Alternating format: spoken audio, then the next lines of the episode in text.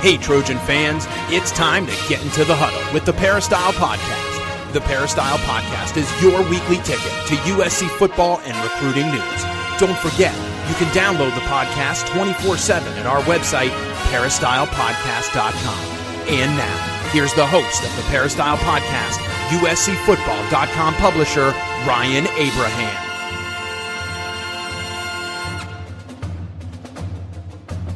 Hello, Trojan fans. That almost went well, not almost went poorly, but it went okay. Yeah. But it's okay. Uh, yeah, welcome to the Peristyle Podcast. Uh, I should never drink soda right before I do that because it always screws up my throat.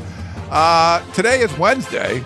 My intro is all screwed up already, but I give you your hello, Trojan fans, because that's what you guys want.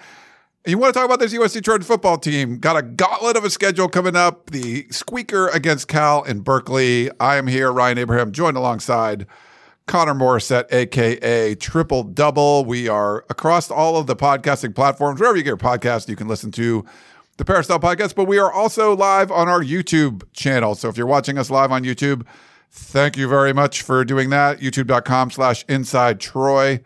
You can uh, give us a like over there. Uh, you can subscribe to the channel, hit that little bell so you get a notification when we go live. So when I go live and we just play the intro and I screw up the intro a little bit, you can just go boom right there and see it. And you'll know right on your phone that the Peristyle Podcast or Tunnel Vision is going live. If you have any questions or comments for the show, podcast at uscfootball.com is the email address. You can call or text us at 424 254 9141. That's our number. We got a couple voicemails we'll get to a little bit later in the show. And if you have the uh, Apple Podcasting app, you can leave us a five star rating over there. Follow the show uh, on Apple and leave us a five star rating. You know, follow it wherever wherever you get your podcasts. So we appreciate that.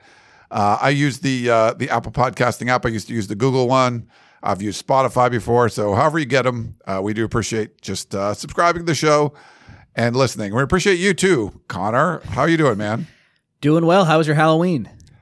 Uh, it was kind of uneventful. Didn't do too much. Same here. You got some candy. Yeah, from Chris. That on, was really nice. on Tunnel Vision.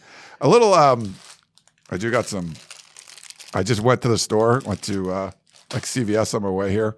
Uh, yeah, day after Thanksgiving, or day after Thanksgiving, day after Halloween, half off candy. Go in there and check it out. So I do my like Meals on Wheels on uh, Wednesdays. So I had my deliveries this morning. So I usually go in and buy like a bag of candy for holidays like Easter or whatever. Which is a little weird because you're giving it to mostly older people and sometimes they probably can't eat it, but I don't know. I put it in there anyway. So I just put some extra candy in all their bags. So I did my little Halloween trick or treating, I guess, this morning. Reverse reverse style was deliver instead of coming to my house. well, that's that's very nice. Doing your part. Uh, we try. We do what we can. Um, you know who does their part? Our friends over at Trader Joe's. They're amazing. We love them. Humanitarians. They, you know, they help us out a lot of different ways. Connor, I don't know if you know this. They just, they just do. Go, you go to the website. Go to TraderJoe's.com. Always some cool stuff, some interesting stories, a cool recipe. I am my kitchen remodel is like this close to being done, almost done. So I just can't wait to go back into Trader Joe's and just stock up the shelves and everything. So it's been uh, it's been a little lean. I'm gonna I'll have a microwave today, um, so I can heat up some of the uh, the frozen foods I like from Trader Joe's. But um, all that for the last three weeks, I haven't had any of that. So it's been a little a little rough. Uh, just kind of eating out more. But I'm excited to go. I'm just go to Trader Joe's, stock up, fill up the new fridge and all and all that stuff. So that should be fun. Yeah, you got to get back on the Trader Joe's grind. I know. I was a little like not having a kitchen makes it harder, you know. Definitely. Even though the meals are easy to make, but you need something to make them with. I did go in and get like uh, they'll have like sandwiches and stuff, um, pre-made sandwiches. I'll, I'll grab those sometimes. So I like doing that. But I, I mostly like kind of getting some things to prepare. Like I got fruit and things you could eat. Yeah. But I'm gonna go back and now you know get my freezer with some some of those cool meals. The gnocchi, like make it on the new stove. You know, like the stuff. Yeah, I like all that kind of stuff. And air fry. You know, stuff you can air fry. Um, and uh, that one hack that we we talked about last week or two weeks ago with the uh, the soup dumplings. I want to try to do that one too. So, but I needed a microwave for that, so I couldn't try it. Um, all right, we got to get into some stuff. Um, there's a lot of stuff that's been going on. We uh, I talked about this with um, Coach Harvey Hyde a little bit, but the uh, the the dreaded six day window was kicked in for the Oregon game. So it looks like USC wins. They're going to be in a better spot. Probably a day game. USC loses.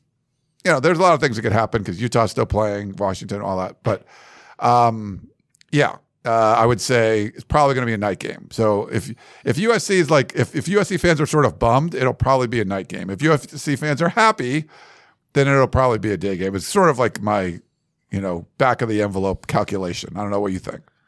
I think that you just got to hope it's not a night game because Autzen at night, that's the full Autzen experience. That place goes crazy during those games. So if it's during the day, it'll still be really challenging, but could be quieter. And you just need any advantage you can get because I don't think USC matches up particularly well with Oregon. It's a really tough game, especially playing them on the road. So a day game, maybe it's a little quieter. That could help you out. Either way, tough, tough place to play. And I'm looking forward to making the trip, Ryan. That's going to be a really fun time. That will definitely be a fun trip. Uh, Sager says, "Did we win this weekend?" Yes. uh, it was a win. Oh, it's funny. I just did a uh, two four seven. I think it was a CBS hit. I don't even know what it was. It was something for corporate headquarters. Doing a preview for USC Washington with uh, Chris Fetters over there. We did like a video thing, and one of the things you pop up, it's like, yeah, USC won the game. All this weird stuff happened. There were so many possessions. I'm glad Lincoln Riley talked about the two point conversion thing because it was a game that had a lot of possessions. You didn't need to go for two that early. I felt like you were kind of chasing points. There were so many possessions after that happened. Like you didn't need to tie it up at that point, you know? Um, but USC still punted seven times and scored 50 points. Like that's the one thing I think it was uh, listening to uh, the Reign of Troy, our friends over at Reign of Troy. I think Michael pointed that one out. And I, I, was, I always like going through the drive chart and kind of checking things out. But you look at some of the drives that USC had, there was a bunch of failed drives, obviously punts, but still scoring 50 points. You know, it's like, it was crazy. Yeah, USC won, but it was like a crazy, crazy game. I think it was leveled out. Those punts, Cal had a few turnovers in their own territory. And of course, the punt fumble that Tackett Curtis did an excellent job punching out the ball when for some reason after fair catching it all game the Cal returner decided to return the ball and then that set up U- uh, USC with a short field. They had a couple of those after the Gentry interception and then when Cal had that first fumble where they just dropped the ball. So I think certainly the short fields sort of even that out when you do have some punts, but there's so many points because USC didn't have to drive the length of the field. So that's sort of my read on it a little bit, but you're absolutely right, Ryan. What a crazy game from the protests to the halftime shenanigans with the field goal to just how it ended with a two point conversion miss. And then even at the end, USC with Caleb Williams, they didn't have like there was a lot of time left and Caleb just kind of bought that time behind the line of scrimmage. It's easy to screw that up, I feel like, and USC did a nice job of seeing that game out, but there was just a lot of stuff that made you kind of, you know, raise one eyebrow like what the heck am I watching? It was it was nuts. I mean, it was I think it was a fitting we talked about this earlier in the season. Like I didn't feel like the Stanford game was like a fitting end to that long-standing rivalry and, you know, who knew that USC wasn't going to look like that really ever again. you know, the 49 to 3 first half. The Cal game was much more fitting, I think. Like this was sort of like, you know, 41 years, I think it was 41 years after like the famous, you know, the band is out on the field. Now that was the Stanford band and not the Cal band, but literally to have a referee standing on the field making an announcement on what we think is halftime, but it's not quite halftime while the the Trojan, I mean, not the Trojan band. The Trojan band wasn't allowed on the field for some reason. Um, and then the Cal band is out there performing, doing their things. And you're getting an announcement from the the officials. Lincoln Riley was talking their ear off. Justin Wilcox with, you know, Looney Tunes steam coming out of his ears, running out of the tunnel. It was absolutely bonkers. And some of the weird calls that were happening, obviously the protest. And like, if you were to say how you want the, the USC Berkeley sort of rivalry to end, at least for now. 99 points, you know, failed two point conversion and all that crazy stuff that happened. I think that's that was perfect. I think you couldn't have written a better script. Jack said that same thing on incident analysis. It is true. Maybe not the cleanest game out of all the history of USC Cal games, but certainly one of the most entertaining. Yeah. And I don't think the Stanford game certainly was not an entertaining game. USC fans were entertained, I'm sure, but for the neutral, like watching that one, but a lot of people went to sleep because it was what 49 to 3 at halftime. This was at least a better game that kept people entertained. And usc got the win. That's the most important thing. But man oh man are there a lot of questions about the defense which i'm sure we'll get into. Yeah we're going to get into some of that stuff. Um, ethan says hey i remember a, a night game in Autzen in 2011 where we shocked number four oregon. Maybe we can bring that back. That was that was some brilliant uh, lane kiffin um, he was recruiting in that game. He wore like looked like he was going skiing. Like he made it look like they were in like the North Pole. So you're like, hey, recruits, do you want to come up here where it sucks and it's like so cold I have to wear like a ski outfit, or would you like to come to Southern California? And they they built a big lead there and they kind of blew it, but they, they ended up holding on for the win. Um, but yeah, that was a huge one. That was a huge win um, for USC. And you got some. We're, we're going to get into three the gauntlet coming up, which would be two top ten teams, uh, UCLA number nineteen, and then whoever if if you could win those, another ranked team in the uh, Pac-12 championship game. It's a gauntlet coming up, but we got to talk about sort of what um, it's it's another weird practice week, I guess you could say. Connor, you want to give people an update of sort of like what because uh, we're supposed to have practice today, but I don't know if you're going to go. Probably not, right? Because there's no one available. But um, maybe give like an update of what's going on. Sure. So yesterday, the SID and Lincoln Riley were talking as they were walking onto the field, and that sort of like usually that doesn't happen. So it seemed like they were planning something out together, and then after the seven minute viewing period, because we're not able to watch much, we met with the SID, Katie Ryan, and she talked about Se- seven minutes, by the yeah. way. Like this, it used to be like 20, 30. We could take pictures, you could shoot videos. Like Chris timed it. It was under seven yeah. minutes of of watching. Basically, you can see that the team exists. And they can run around and stretch, and then you're gone. Yeah, not not much to take not away. Ideal. You can take away more from who comes out of the tunnel, just who's practicing with their pads on, because you see who has the shoulder pads and who's going in, and that you don't really need to do much else because you can't take much away when it's just guys stretching. But media people complaining, I know. On to the next thing. So they Riley and Katie, the SID, were talking, and after the viewing period, for whatever reason, it was announced that tomorrow there probably won't be any media availability after practice because of a scheduling change. So we were going to get everyone today which was yesterday, and that was Lincoln Riley, Alex Grinch, and then I think 13 players. So we have a lot of stuff on YouTube if you want to watch it, but it, it was just interesting. I just wonder like what kind of a schedule change leads to no one being available tomorrow. Usually we get two assistant coaches during the week. We only got Grinch this week. No one on offense as an assistant is going to talk. It just seems like something else is going on, maybe, but who knows? Maybe it is really a scheduling change that leads to no one talking. It just seems kind of weird to me. It's, I don't know about you, Ryan. It's definitely weird. And, uh, you know, David Woods loves trolling over, you know, if USC was just like being the, uh, hold on, do I have it? Um, this was what USC should have been. Yeah. That blast came from the Death Star. That thing's operational. Let the hate flow through you. That's what USC was supposed to be. They're like, oh, they hired Lincoln Riley, the Death Star's back. They got all this talent, and they've looked like butt a lot of times. You know, they just haven't looked that good. So yeah, and so David Woods does like to troll a little bit, but I think one of the observations that he made a couple weeks ago, it might have been like three weeks ago, before USC even lost a game, was the way Lincoln Riley was acting was like an embattled head coach. And we've seen things like this happen where there's turmoil, there's things going on, maybe behind the scenes. You know, the Iowa stuff with uh, Kirk Ferentz and like him, you know, having his son as the offensive coordinator. They end up firing him this week, and uh, USC fans are upset because they're like, oh, why can't we fire our coordinator? But anyway, the, you see coaches sort of act a certain way where you're focused on maybe like the perception of what's happening instead of really just fixing what's going on. And USC had done this for years where you're trying to control the message as opposed to just like, well, hire somebody good or do something, you know, go win games and you don't have to worry about controlling the message. But it it's felt like that, Connor, and I'm not exactly sure why. But you know, they know what's going on inside the program. Did they see that this was going to be struggle bus coming through and knowing that you've got these games coming up, you know, number 5, number 6, number 19 it's a uh, it's a lot. And when you haven't been playing well, you know, especially against when you've played a couple, you've played a couple good teams, haven't played well in either one of them. You're worried about, it. but it, it just seems like this is all stuff that you're like trying to fix. You know, you're trying to control the narrative as opposed to like fixing really what's going on. And to me, that's not a good sign. The fact that they got even more strict on practice, like just from the outside point of view, like I don't think they think they're going to play that well. Like that's that's kind of what it tells me. I don't know what it tells you. They're definitely trying to control the, narrative. And Riley, even on Trojans Live, which is the in-house coaches show that USC does, he's answering questions about explosive play problems on defense, and he's just not happy.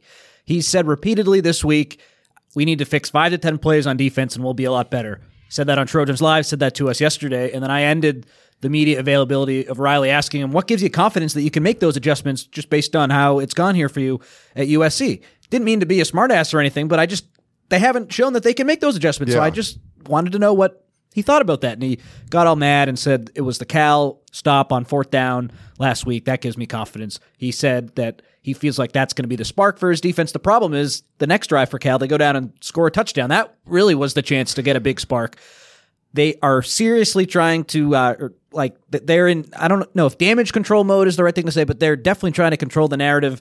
And i wish riley would just say it's not good enough right now and we know that and we're doing everything we can to get better. He, he, is saying that it's not good enough and, and that they are working hard but it's a lot of like we're so close. We're five to ten plays away. Yeah. it's pretty consistently not been that close in my opinion and the beauty of this one side will be right one side will be wrong. Usc plays three top 20 teams to end the season. Two really good offenses in washington and oregon. Ucla with a great offensive coach and chip kelly. The defense is going to be tested and we'll see how close they are or how far they are. Yeah, no, I, I feel like it's sort of like the rubber meets the road. Oh, yeah. Like, this is where it's at, and you can say, and unfortunately, USC fans sort of endured many years of, you know, USC like losing to Stanford early in the season, and then maybe losing to like Oregon or some, or Utah or something, and then. But they're still technically alive, and and you know until they were eliminated from you know winning the South or whatever, that was like they control their own destiny, and there was a lot of that kind of talk. And I get it because USC does. You have this crazy, you know, schedule ahead of you. And if you win all those games, and we had questions about that, but you're going to be in the championship game. You're still in second place in the Pac 12 uh, as of right now. So, yes, like technically all of that is true. It's just we haven't seen. Uh, we haven't seen it bear out there. And but I wouldn't be surprised. Like it does feel like there's enough talent on this team. You have the reigning Heisman winner. You've seen the defense make. I've seen them make higher quality plays this year than they did last year. But man, they're still giving up so many. You know, RJ Abeytia's stat of 55 plays of 20 yards or more, which I think was it second worst in the country or something. And compared to UCLA has given up 18 of those. USC's USC's 55. It's insane. Like to, you know, that's just you can't do that kind of stuff. And that was against Cal. Like, what are you going to do against Washington? But you there's a path there where they just sort of figure it out and turn it around. I, there's no nothing's giving me confidence that they will, but it was not going to be like completely shocking if they kind of figure it out. And I feel like it's just one of those things where he's saying all this stuff, but you can be proven wrong like fairly quickly. Like his, uh, you know, the infamous um, untrained eye comment where it just the insinuation there was like we are doing better than last year. You just you you're not seeing it. And to his credit, I feel like there's higher there's better plays being made on defense, but the amount of crappy plays are still there and maybe even worse than last year. So that sort of backfired. Like if you were going to like go through and and beat Notre Dame and beat Utah and the defense does play a little bit better, then the untrade eye thing, you're like, all right, yeah, we we didn't see it that the defense was better. Well, everyone saw it that it wasn't better, and they were right. And so those kind of things, it's like sometimes the words matter, and it's one of the you know the spark, whatever it is. Like if you just go out and lay an egg against Washington, like you weren't a spark away, you weren't five or ten plays away. So it's like you said, it's sort of like uh, the talk is fine, but what happens on Saturday? Go out and win the game, and they're like, all right, I'll take you at your word, but you go out and lay an egg again it's like okay well you're you're just you know blowing smoke and not and not addressing what's really an issue here Well, I'll tell you what's going to happen Saturday. Both teams are going to score a lot of points, and it could be a situation where whoever has the ball last wins. I don't see a way where maybe USC does get one stop defensively that wins them the game at the end, but it's not. They're not going to hold Washington in the 20s, I don't think. And if they do, then credit to them. Great job. It's a tough offense, obviously, with Penix and those great receivers. So if you can do that, great. But I don't think anyone is confident that that's how they'll win. They need to just outscore Washington. That's sort of how it's been this year. Look at last week. You needed 50 to beat Cal. One fewer point would have gone to 50. overtime. Yeah, exactly. 50 to 49 usc was the beneficiary of four turnovers like you needed to have a four to one turnover ratio to win that one and still come up with a defensive play at the end like what is you know and i'm not into like well washington's going to score a thousand because like no they're not like washington struggled too USC can go out and win this game. And I think that's that becomes the most important thing is just to go out. Washington's not been, you know, hitting on all cylinders either. They're going to be playing on the road. You know, they've given up a bunch of plays on defense.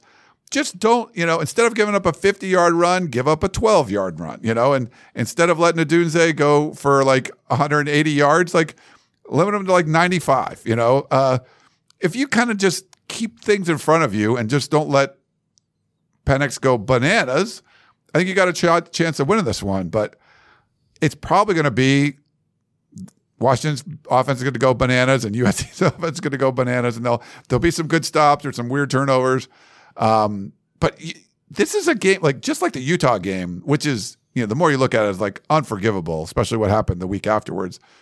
This is a game you can win. You know, it, it it's not like Washington's playing at a super high level right now. They were against Oregon, and they've they've kind of come back down to earth. Do you let them? Get back to their meteoric rise of offense and be, be one of the best in the country? Or do you kind of keep them looking like pretty damn good offense, but not like amaze balls? And that's whoever you, whoever plays USC is like, oh, they're, like, this is amazing. I've never seen Skattebo do these kind of crazy things just week after week. Can you do that against what's a really good offense? Like Cal's offense has been pretty good, you know, but you made them look amazing. I mean, Washington's offense is amazing. Can you make them look pretty good? You know, I don't. I think that's kind of where you need to be. everyone who plays USC looks forward to playing them. Since the bye week, all the teams USC's played, they've been well over their points per game average on the season. And Arizona was 28 after regulation. They averaged 28. So overtime skews that a little bit. But everyone else has been well over, Cal I- included. I don't mean to pile on, but it's been a get right game for a lot of offenses. Cal, they had 40 against Oregon State, but 49 against USC. They they weren't throwing the ball very well, and they threw it all over the yard against the Trojans.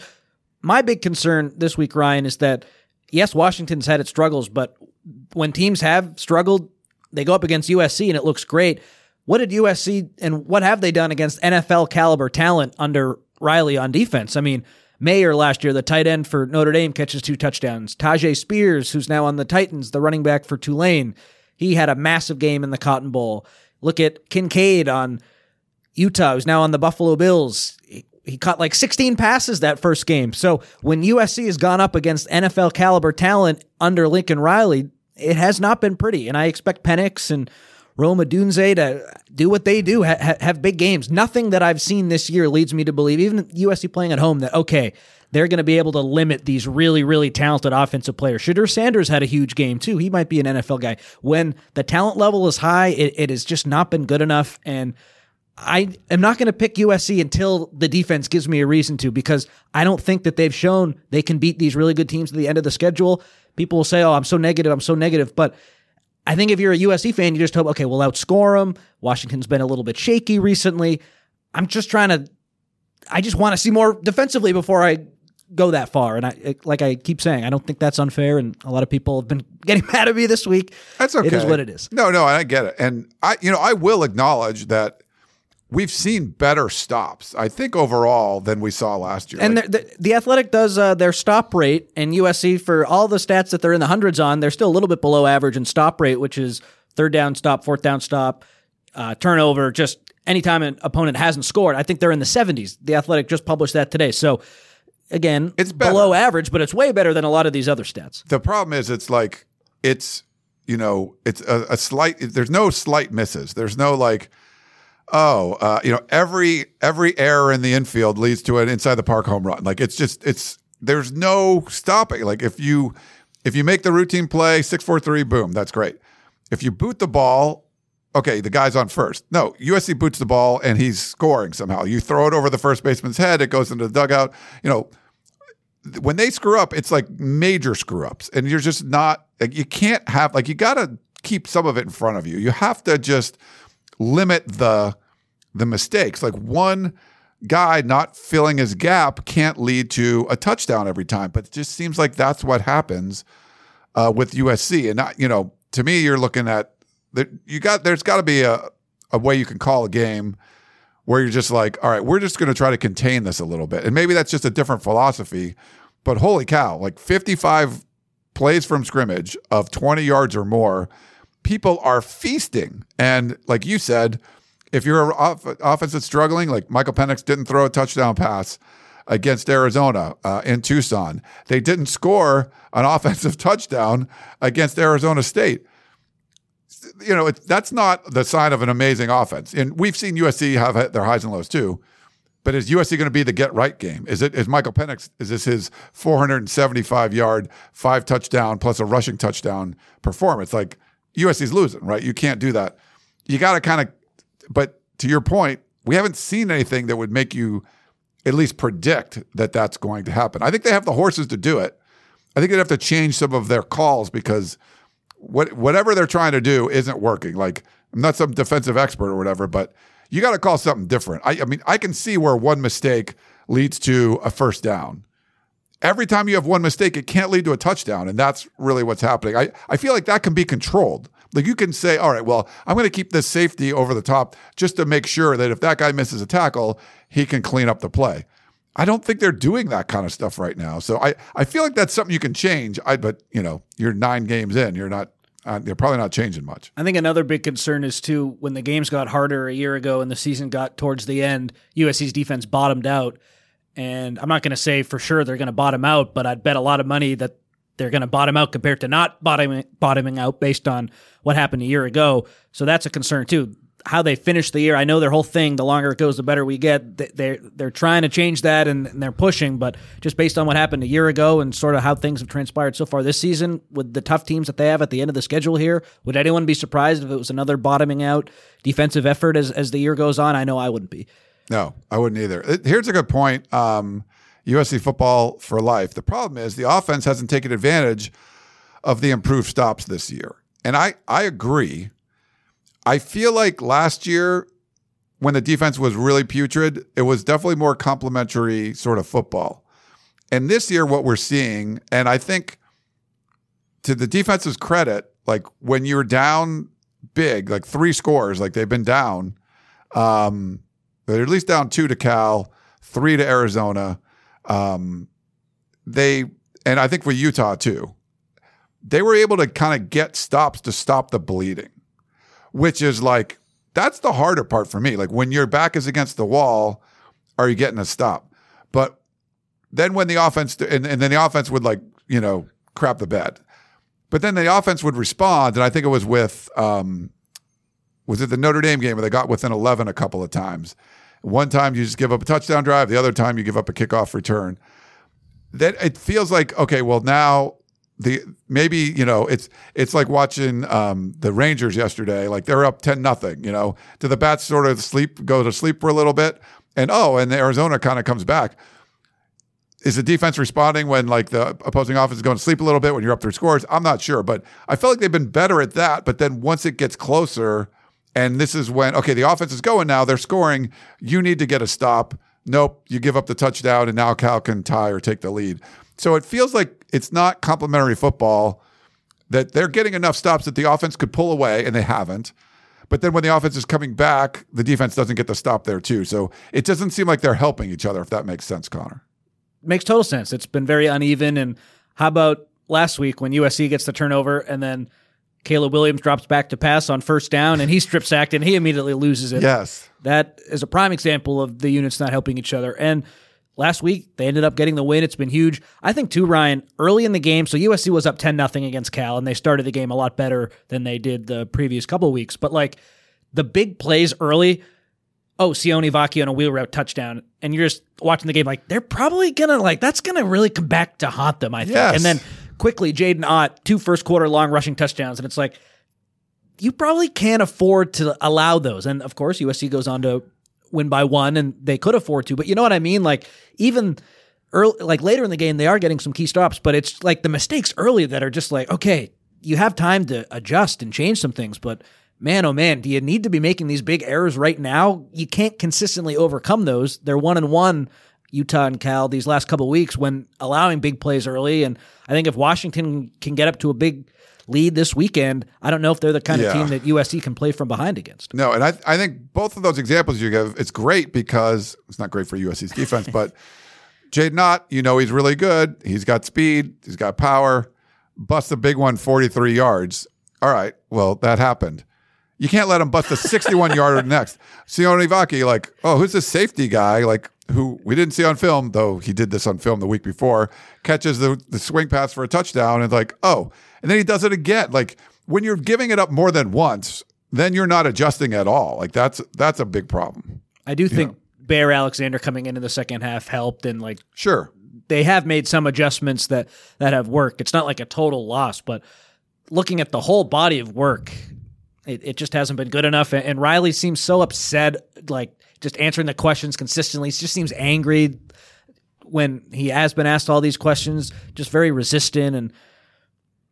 You kind of are what you are, you know what I mean. I don't like. The, you can't really keep putting lipstick on a pig. No. Um, from uh, Relic, are we taking calls today? No, no calls, but we do have voicemails. So this is our regular podcast. I know it looks like Tunnel Vision and it says Tunnel Vision there, but this is the Peristyle podcast actually. So we won't be doing live calls, but we'll take your questions and stuff. Um, anything else you want to get to? We can take a break and get to some questions. Sure, that sounds good. All right, we'll uh, we'll be back in a minute, everybody, answering all of your questions.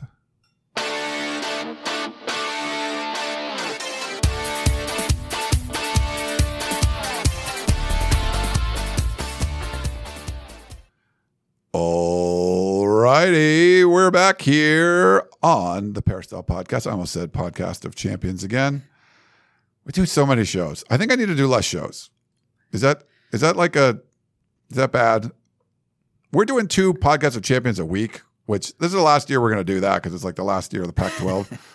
um, but yeah, we just do a lot of these, and uh, You've got a loyal following. we do, and it's great. We appreciate it all, but it's like it ends up being a lot, and you kind of like words kind of go together, and like, did we already talk about this?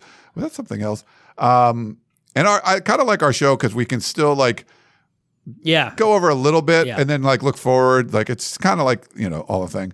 Uh, we are getting some questions in the chat. If you're watching us live on the YouTube channel, I think we had over 100 people in there. Um, we only had like 24 likes, 125 people, 25 likes. Like it, please. Like, subscribe. We love that. If you want to do a super chat, you can do that too. Those are great. Uh, we'll get your question right to the top if you do that. But I've starred, if you put question in there, I've starred it and look forward. But we have some emails and we have some voicemails to get to. So let's go with this one first. Hi, this is Rick from Vista. Have some questions about the offense. Thank you for all your insight. Um, they just don't seem to be hitting on all cylinders. Last year, when Caleb was in, it seemed that uh, the offense couldn't be stopped. It was always going into this year. Everybody said, you know, they have to be able to outscore us to beat us. And um, is it a case of having a year or two years under your belt of Caleb Williams to understand what he's going to do. And now they've figured it out. So, you know, he has to be better than he was before. Because I've seen some beautiful throws that he makes, but I've also seen some people that have been open that he's missed. And I'm, I'm just really concerned because, you know, if we have to outscore everybody, that's great. But when the defenses now understand what he's trying to do, and obviously Coach Riley what he's trying to do, then we're going to have problems. And I think we've already seen that. And going into Washington and Oregon and UCLA, I'm a little concerned. I'd like to know your thoughts. I think that's a major, major question a lot of fans have, and it, it's a good question just based on how it's gone this year. I do think teams have been able to study Riley and Caleb's tendencies from last year when they were together at USC with all the different pieces around them that weren't there in Oklahoma. And even though the offense looks a little bit different this year, especially on the offensive line and the skill spots, you can still understand tendencies because the two guys, Caleb and Lincoln Riley, had all of last year together. So I think that certainly is a concern and is why USC struggled on offense a little bit this year. They're still doing amazing if you just look at the numbers in yards and in points per game, top 10. But why hasn't it just seemed a little bit easier? I think a big part of that is because people know the tendencies. Yeah. No, I think I think when you're not winning, you can look at almost anything, and you know it's like second seeing the pitcher the third time through the lineup. But I think you can, you know, really good offenses can make adjustments to stuff like that too. So it just seems like I, I think that's part of it, but it also seems like USC's when someone's throwing something at you defensively, there's counters, and USC doesn't seem to be like making their adjustments to counter those things. They're kind of well, we're going to keep doing what we're doing. It hasn't been obviously hasn't been working all the time. It works sometimes, but not all the time. I do think too the offensive line isn't as good, and that makes it really difficult to play offense that looks easy if you just don't have time. All right. Uh, Don, I don't think this is a very positive uh, email, just to warn you guys. Was that the USC football team or trick or treaters in Halloween costumes? Cal is known for pranks. Gave SC a treat by going for two. Helton 2.0 said he was impressed with the big stops made by the defense. We know that the football team uh, are not competitors, and by recent Riley comments, he does not appear to be either. Opponents are cheating, defense making big stops. Whittingham was illegally manipulating the clock. Nothing to No, he analyze. was not. Nothing to analyze about this team. I think he's being sarcastic. No, he well, okay, maybe, but he's talking about the substitutions, how they would have the Yeah. big linemen come on. Oh, okay. If he was being sarcastic, then that went right over my head. But uh, yeah, based on the the tone of the cheating. yeah, based on the tone of the email. But did Yeah. Riley ever say that? I don't. Uh, I don't think anyone said that except for maybe fans. I would say, Don, that I know you're just up. He's he's pissed off, obviously. Um, they have fought. Yeah, exactly. That's what I was going to say. The team Yeah. is competing and working hard. They just aren't executing a lot of the time. And does that fall on the coaches? Does it fall on them a little bit? I think you can split the blame, but I don't think the coaching staff has looked particularly good this year overall. Yeah. Um, Jim, uh, I don't know if the, you know whatever. The, we'll see if this comes out. Jim says his explanation is Caleb is hurt. He was missing throws at Cal that he could make in his sleep. The fa- that finger is a factor. Maybe, but he also had five big time throws according to Pro Football Focus, which tied a career high. So if his fingers bothering him, could he have made a lot of those amazing throws that he made? I, I don't know. I, I think it's definitely an issue, but it's football. Guys got to play through stuff, and Yeah. I know you, you don't want your uh, pinky to be hurt on your throwing hand if you're a quarterback. So I don't want to sound like I'm just poo pooing it, but. I, I think he, he's out there, and, and if it really was a problem, I don't think he'd be playing. If it was like broken and he needed surgery or something, obviously he wouldn't be out there. It's an injury he can play through there's a, there's a reason maybe he's not playing as well, but I I- I just think that that's part of the deal. You just got to play through stuff sometimes. Yeah, I think people were like, if you you know you remember like John David Booty when he had a broken finger, and for whatever reason, USC had been awful about putting in like backup quarterbacks. Like it's like it's like the last resort. We've seen other you know third string quarterbacks throw for a million yards. I mean, you had Mark Sanchez, you had an NFL quarterback as as John David Booty's backup, and you wouldn't put him in, and he couldn't really throw the ball, uh, and they end up losing to Stanford. The um, I don't think that's anything close to this. Like like Connor said, he's making some big time throws. Now, is his accuracy going to be a little off on some of them or whatever? But and that could be anything. I mean, you're you're talking about playing. You know, they're going to play nine games in a row to end this season. Like it's it's hard on your body. So yeah, maybe it's it's not perfect, but I wouldn't say if it was going to be that big of a problem, he wouldn't make some of the throws he was making.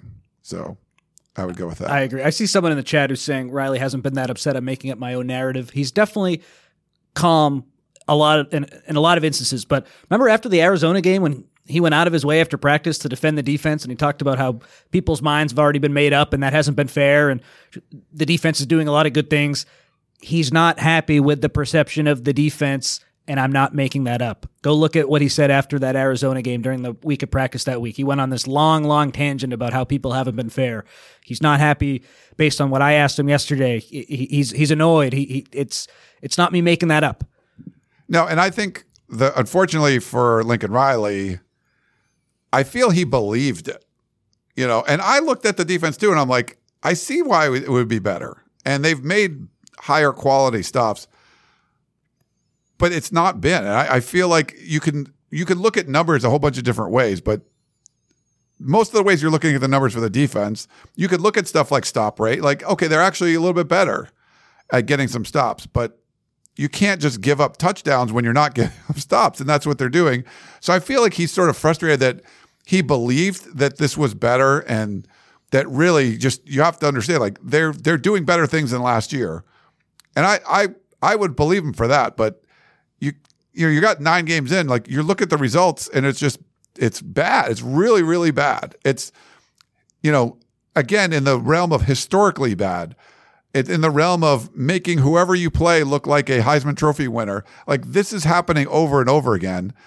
It's kind of like it's nice that you hit a few bullet points that you were looking for, but the overall picture is still bad. And I feel like he believed that it wasn't going to be, and now that it clearly is, it's untrained eyes or not. And now you're kind of like you know, I felt like he believed it, and then you're seeing it's not coming through. Like it was that we weren't giving the benefit of the doubt to the defense being improved, and maybe we weren't, but it, it's not improved. You know, it's it's it's still really bad, and so that's that. You know, at the end of the day, you are what who you are. You know, a, a duck is a duck. This is a you know this is a bad defense, and I don't. There's no perception. There's no way to spin it to make it like it's better. It's not. It's crappy. USC doesn't deserve a defense this crappy. There are people get paid a lot of money to put a product on the field. And if you're not producing, you're going to get fired. It's just the way it is. I'm not calling for anyone's job, but this that's just the way this is. Like you can't have these kind of crappy results and be retained. So I feel like Lincoln Riley didn't want to have to keep answering questions like this, just like Kirk Ferentz didn't want to have to keep answering questions like this. There was actual, you know, verbiage in his contract that they have to score 25 points a game. They were falling well short of that, so it's like you're gone.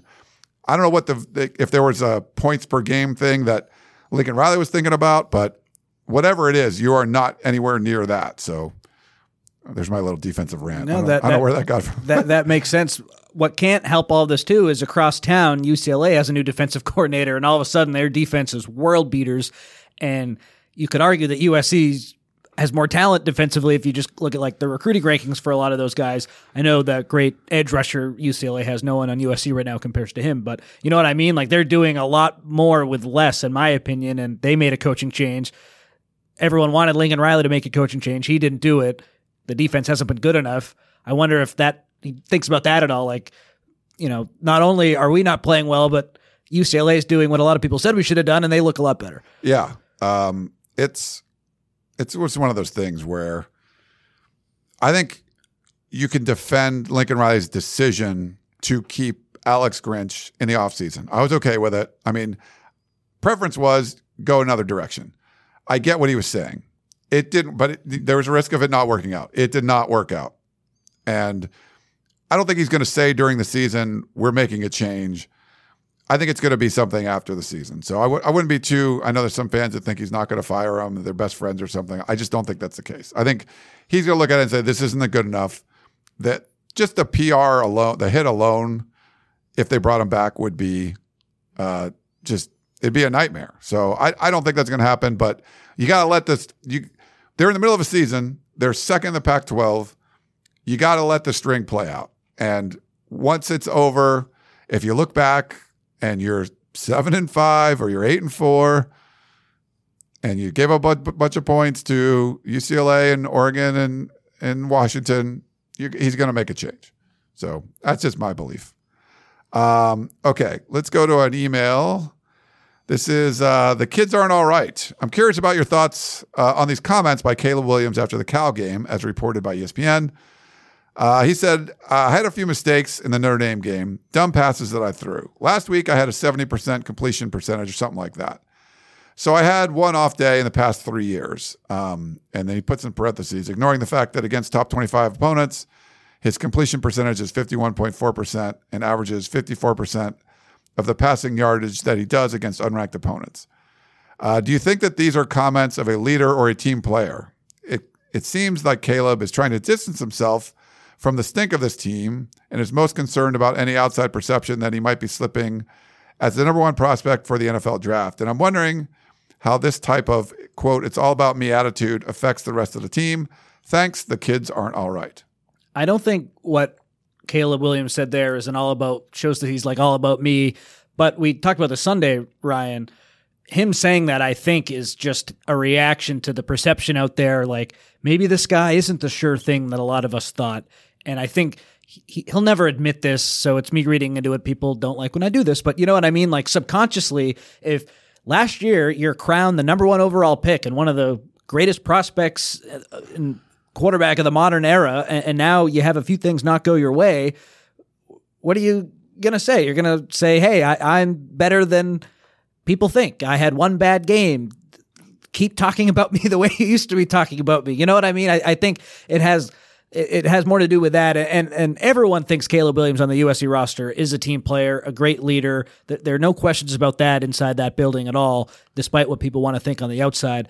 But I think the pressure of being the number one pick and being the next guy would get to anyone. And I don't think really he's saying the right things by only saying he, you know, he's only had one other bad game, but I don't really get mad at him for saying it. He's, he's a kid who is put in a pr- pressure, pressure, pressure filled spot, and that's him reacting to that. I, I, I'm okay with that, I guess. You know what I mean? Yeah, I don't. I don't think this was a me, me, me thing No. either. But I feel like he was. It was like, I kind of like what Lincoln Riley was saying. I felt he was getting a little embattled. Like you don't need to defend yourself. Like Yeah. you're the Heisman winner.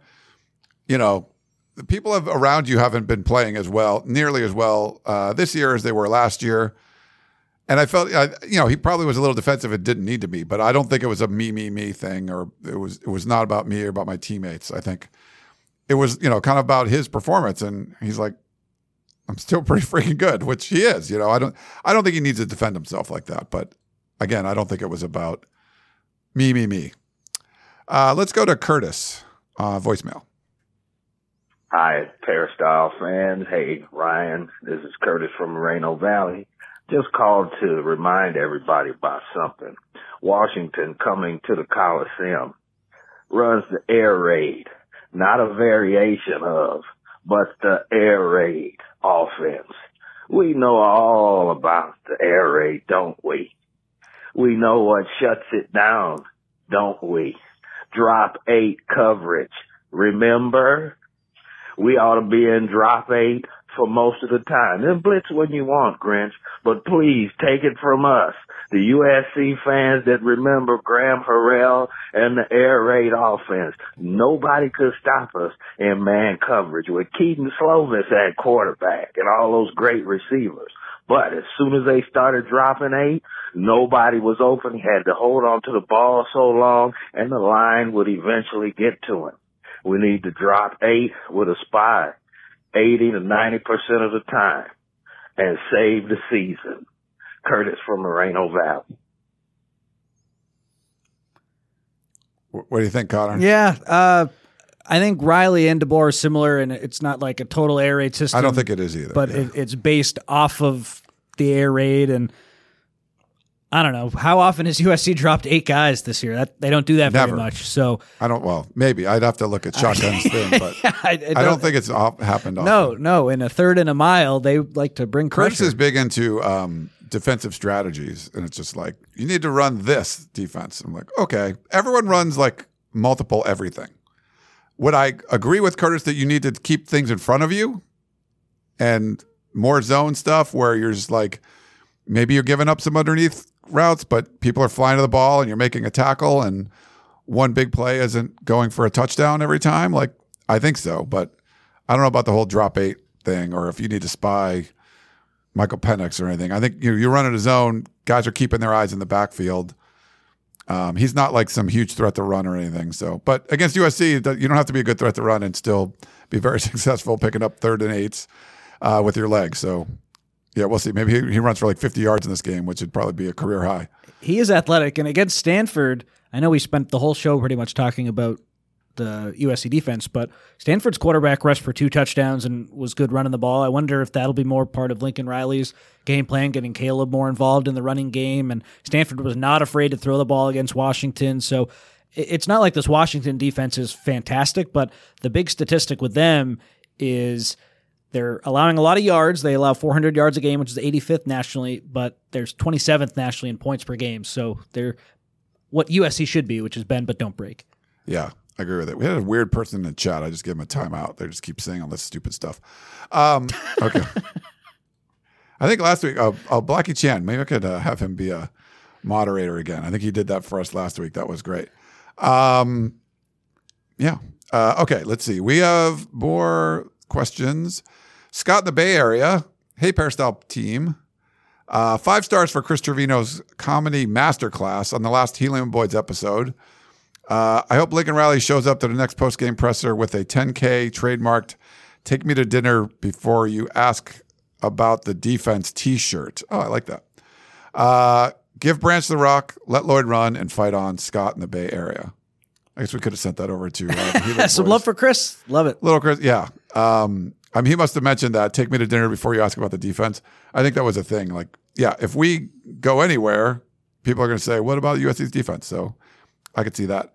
Erlen Torrance says, "Guys, uh, why does it take so long to get the ball snapped, especially after good plays? Too much standing, staring at the sidelines, hand waving, walk to the line, change the play, and get little or nothing out of it. Also, I'm beginning to wonder if Caleb is audibilizing out of a running play. What are your thoughts, Earl and Torrance? just how the offense goes. It takes a while because they're probably changing the play on that play where the initial call isn't what they want. So Caleb looks to the sideline, Riley relays a different call, and then they change everything. And that has everything to do with why it takes so long to snap the ball. Guys, it's not guys getting lined up in the wrong spot. It's not that they're not prepared. It's just how the offense works. Yeah. Um, let's see. Oh, we had a Dave behind the orange curtain had a PSA.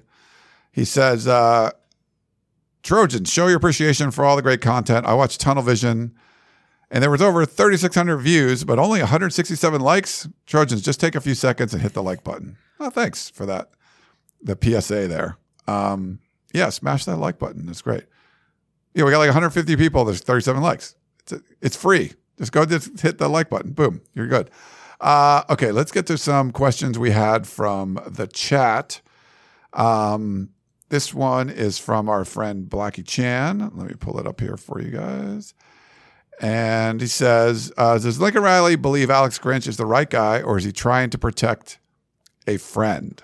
I think he did really believe he was the right guy in the offseason. And now, as USC's gotten into this tough stretch, hey, if they win out the rest of the way and things go great, maybe he'll believe that he's the right guy again. But I, I just think this moment in time, if you were to ask him yes or no going forward, is he the right guy for the job? I, I think he'd have to say no just based on how the defense went. Yeah, I, and the whole friend thing, like I, I don't know where that came from, but they just feel feel like these guys are best friends, and that's the. This isn't like a nepotism, you know, Kirk Ferentz and his son thing. Like it, they're not. I don't think they're that close. I think they're close, but like, yeah, I think he thought he was the right guy, and you can't think that now. So I feel like that's where you are. Um, Blackie also wanted to know if USC runs the table and goes undefeated and wins the Pac 12, where do you see USC rank? So I, I love these. Like, they're going to be terrible. But what if they go undefeated? Well, I guess it would depend on what everyone else does. Like if Georgia wins the SEC, you have them. Winner of Ohio State, Michigan. So what would happen actually, as I just think it through, is Ohio State and Michigan would probably go to the playoff, and USC would be like five or six. You know what I mean? Like with two losses, a one loss Michigan or a one loss Ohio State would jump USC, and that's just why I don't think there, there's any way it, it works. I feel like Florida State will run the table. They're in. Whoever wins the SEC, probably Georgia, they're in. Texas or Oklahoma, they're in. And then Ohio State, Michigan, they're in. So if someone else does fall out, maybe then you take both Ohio State and Michigan. I just don't think there's a world, unless Florida State drops a game or Texas drops a game in Oklahoma, if other teams join them with two losses where it works. I don't even think we should be talking about this No, it's, it's, such like a tough you schedule. got to go with Yeah, like that's really. I mean, It just doesn't work. yeah. It. It. I. I mean, yeah. That's a. That's a long. That's a long way away. PM had a question. Uh, the offensive line hasn't looked good, and I feel it's because they're playing a different position than they did last year. Uh, why did you? Why didn't you just let them play where they did last year? That's a great question. And the only thing I've gotten, or the only time I've gotten somewhat close to like getting an answer on that, I asked Josh Henson if he wished that he made some of the changes that the offensive line made in recent weeks earlier. And he said, no, I just wish the other guys played better. So I'm going to trust Josh Henson's offensive line sense over mine. Like he thought what he did to begin the year with how USC lined up was what was best for the team, switching all those guys around. And they didn't play that well and they've made some changes and they've played a little bit better. I do wonder if everyone was just at their home, what it would look like because I think you could have Jarrett Kingston play left tackle. He played there at Washington State. You could move Jonah either to right tackle where he was last year or inside. Like, I think that's a great question. I don't really have an answer, and I do wonder what it would look like if USC did that. Okay. Uh, Brandon has a question. Let's pull this one up. Do you guys think that Lincoln will coordinate the offense around Caleb in the Heisman battle between him and Michael Penix? I don't think that'll have anything to do with it, but Lincoln Riley this year has shown he's reluctant to put the ball in other guys' hands sometimes. He was more uh, he he allowed more of that against Cal when USC ran the ball more. But you know what I mean? It's been a lot of Caleb this year, and I don't think that has anything to do with the Heisman. I think that has everything to do with Lincoln Riley thinking He trusts him. his quarterback gives them the best chance to win. He does trust them. Uh, I I think it's encouraging that they ran the ball 26 times with Yeah. running backs, uh, 17 for Marshawn Lloyd, and uh, I think that was a big difference. Um, I don't think they win the game if they don't run the ball that much. So I think that helps Cabe a little bit. So yeah, I don't I don't feel like this is a you know Heisman thing. They're going to try to get him this or get him that. Uh, let's go to a Jennifer question. She says, uh, "Do you think there will be more transfers in and out after the season?"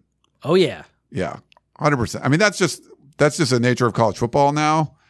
I think she's probably insinuating because wheels could be coming off. Are people going to transfer out? Maybe. I mean, USC is going to add guys from the portal. like maybe will there be like a surprise transfer, someone who plays a lot who just doesn't like the direction Yeah, like things are going. I'm not going to say this is happening. I don't think it's happening at all. But like, is a Zachariah Branch or someone going to transfer? They're like everyone's excited about, and not like a Kyle Ford who like has potential but just wasn't like a huge contributor kind of thing.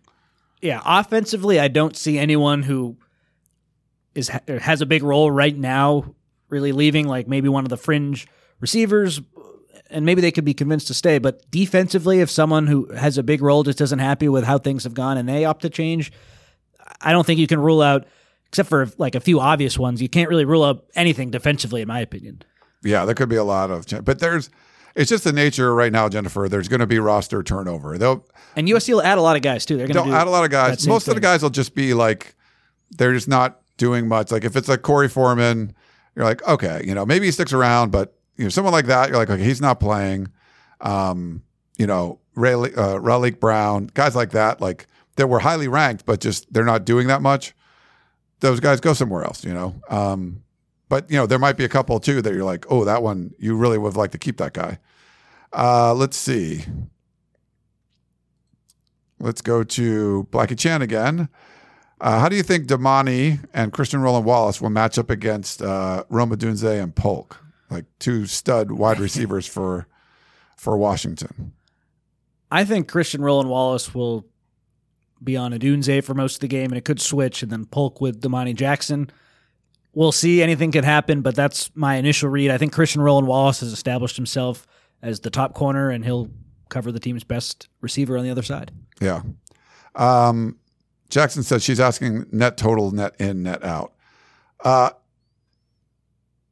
usually they get more. They're bringing in more than they have leave. I would. I kind of feel like it's going to go the same way for that one. Yeah, so. because guys, a lot of guys leave for graduation. You know what I mean? Or their eligibility runs out. Um, and if their recruiting class is still on the smaller side, I don't know how many guys they're projected to bring in like anymore in 2024. They might need to rely on the transfer portal a little bit more. So yeah, they'll definitely bring in more than leave. Yeah. Another one is um, how slash where does USC expose Washington on both sides of the ball? Running, I think they can run the ball against Washington for sure. Marshawn Lloyd should have a big game. Caleb should be able to run the ball. The Stanford rushing touchdown, that first one, I don't know how much of that game you saw, Ryan. Yeah. For whatever reason, Washington, like, they had two guys on the defensive line on the edges, and there was just a gaping hole, and Ashton Daniels walked into the end zone pretty much seven yards out, and it was easy. So Washington has a few head scratching defensive formations. And then on the flip side, it's, it's hard. Uh, they pass the ball like crazy. Th- th- They're sort of similar to you in the sense that their coach doesn't love to run the ball Yeah. because he has such a great quarterback. So I guess get pressure. What beats a good quarterback is pressure. So if USC can generate pressure from the interior, outside of the defensive ends, whatever they got to do, I, I think that's a way to, to limit Washington somewhat, and that's a recipe for success. I agree, and I you know I feel like um, I was talking to Chris uh, Fetters who works for Dawgman, and you know it, the last couple of games they've been doing a pretty good job of slowing down Washington's run game, and I think if USC can kind of do that, now we haven't seen USC Yeah. really do that. I guess they did okay against uh, Notre Dame, but there was a lot of short fields there. Um, yeah, and then getting some pressure on Penix. They force turnovers too. Like you can you can do that. So um, there's a, there's there's a lot of similarities between these two teams. Like Washington's defense isn't very good either. So um, not as historically bad as USC's, but it's not that good either. All right, we got a couple more, and we'll let you guys go. PM if Grinch gets fired and a new defensive coordinator comes in, they'd most likely want to bring in their own coaches uh, to take control of the defense. Um, uh, some of this is cut off. Uh, I think he means just some. Is there any defensive coaches you'd like to see stay, or do you think they'd keep any? I agree that if you bring a new defensive coordinator, they're probably going to have their own defensive staff. Um, and it would, I think it would just be up to them if they want to keep anybody or not. But you're probably making a lot of changes, not just one. My guess. Yeah, is. I, I don't want to speculate like, oh, I like this coach. I'd keep them around. I, yeah. I don't know. I, I'd want to see who the coach is and then kind of see their background. I think Shaun Nua has done a nice job wherever he's been. This year, the run defense is concerning, and he's sort of taken that on the chin. But he coached Aidan Hutchinson in Michigan. He has a pretty good track record. I've, I've always sort of liked what I've seen from him. Yeah. All right. Well, one last one. Um, oh, yeah. By the way, Ralen Goforth will be in this game. Everybody. Brandon says, "Will you guys support Blackie Chan on the uh, Light the Torch podcast tomorrow night at 6:30 p.m. right here on YouTube?" I encourage you guys. Blackie Chan's been a great listener, so uh, if he's going to be on the Light the Torch podcast, go check him out. If it's six thirty Pacific, we can tune in in the studio here before our show at seven. So. Yeah, we got our show at seven. So um, yeah, so listen to Blackie Chan for half an hour, but then you got to dump him and then come to ours. No, we support him. Uh, yeah, okay. So this is great. Uh, yeah, I don't know. We are like, like you. You lost the two games that you thought were going to be tough. You won a game barely against the thought a team you thought should beat handily. And now you got three really tough games left. And it's a crossroads. You know, if this is a 21 point loss, we're coming back here Sunday night talking, and th- there's really not much more you can say. Like, ah, you turned the ball over too much. It's just like if you can't do this week in, week in, you know, week in, week out. So, USC fans, you got to hope that they are able to kind of get this together. I feel like there's confidence in the USC program that they can get it right on offense. I think I don't know, but do you think there is confidence that defensively they can? a little bit. You know, like I just feel like Like if Eric Gentry plays more, Yeah, like they they've done some good things, but there's so many like there's so many bad things too. You know, I don't know how confident they are defensively, in, in in my opinion, and maybe they're saying the right thing, but like it's been weeks of saying the right thing. You know what I mean? I, I- I think on offense they deserve to have confidence, and, and and it looks like they do, but. It's pretty much the same thing I said last week. I think the offense will bounce back, and they did for the most part. Defensively, it's a big question mark. I wouldn't be surprised if Cal had a huge game, and then Cal goes out and has a huge game. They just like we can analyze it, we can talk about it until it's a better result, a better product. I, I just need to see that before I change my tune. Yeah, get your popcorn ready. Come out to the Coliseum. Um, Should be a hell of a college football game. it it should be a lot of fun. I mean, Saturday's game against Cal was a lot of fun. Crazy, head scratching. Don't under, you know, not understanding whatever, but it was a lot of fun. I think this one will be too. Um, this is my just to see how old I am, Connor. My 30th reunion for USC. It's a reunion weekend. Uh, so I'll be out there. There's a bunch of events on Friday, so I'll be going to that. So if any of USC grads out there are going to reunion weekend, there's like a cocktail thing Friday night, I think over at the USC Village. So I'll be out there. Come say hi. And uh, yeah, I guess still got to work the game, but um, yeah, should be fun. You know, this is a, a hell of a homecoming game. You know, you'd rather have like Rice or somebody on homecoming, not like number five. Doesn't that kind of make it fun? Washington, No? yeah.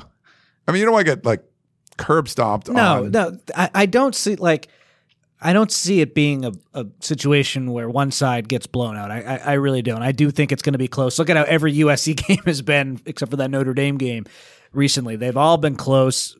USC certainly has the talent to keep it close. Washington's offense is so good.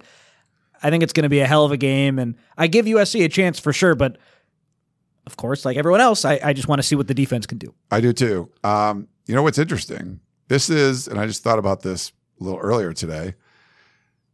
The first, you know, future conference opponent that USC will be playing because Oregon, UCLA are still coming up. So the four schools that are going to the Big Ten, this is the first one that USC gets to play, and they'll play um, not every year, but almost every year. UCLA they'll play every year.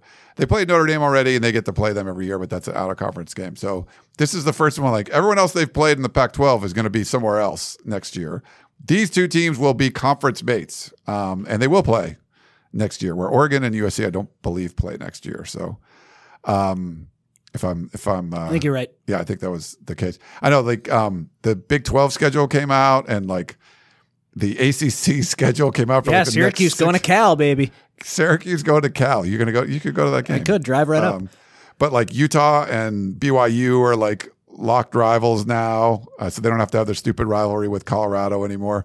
So there's some cool stuff uh, kind of going on. Like we still don't know about Oregon State and Washington State yet, but this is the first time you're going to have future Big Ten uh, opponents play on the USC side. Like Oregon and Washington have already played.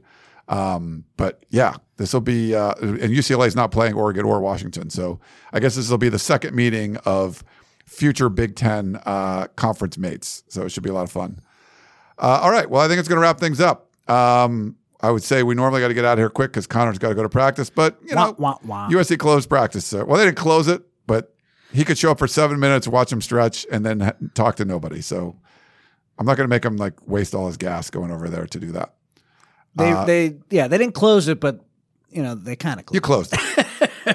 you didn't close it, but it's closed. Like we can't talk to anybody, and you can watch for seven minutes. So maybe almost seven minutes, not quite seven minutes.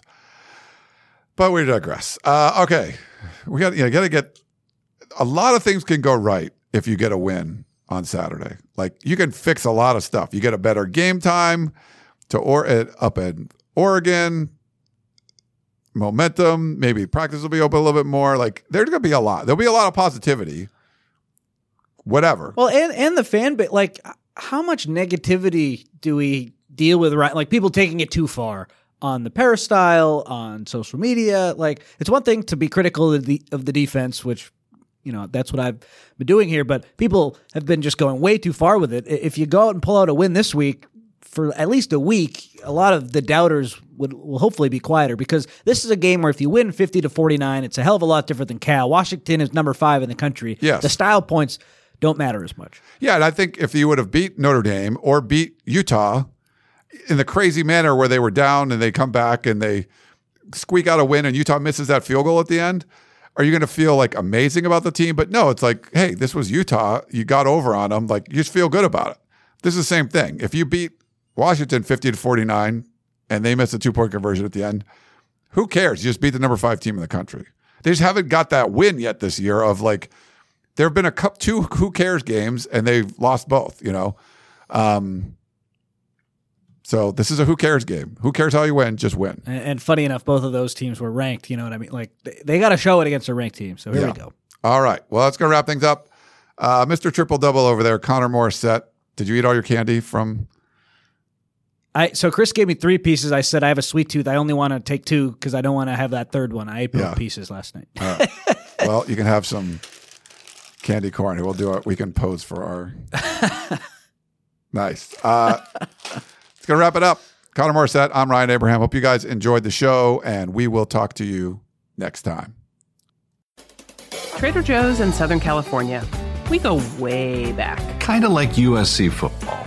In, in, in the beginning, it was so bad that uh, Dave Hetzel and I took turns dressed in a gorilla suit, flagging people in. That's from episode one of Inside Trader Joe's. We hope you'll check it out. Or some of our other podcast episodes about the past, present, and future of Trader Joe's. And all those cool products. Inside Trader Joe's is available wherever you listen to podcasts. You've been listening to the Peristyle Podcast, presented by USCFootball.com. Be sure to tune in next week for the latest news on Trojan football and recruiting. And don't forget, you can automatically download the podcast directly to your smartphone or tablet for free.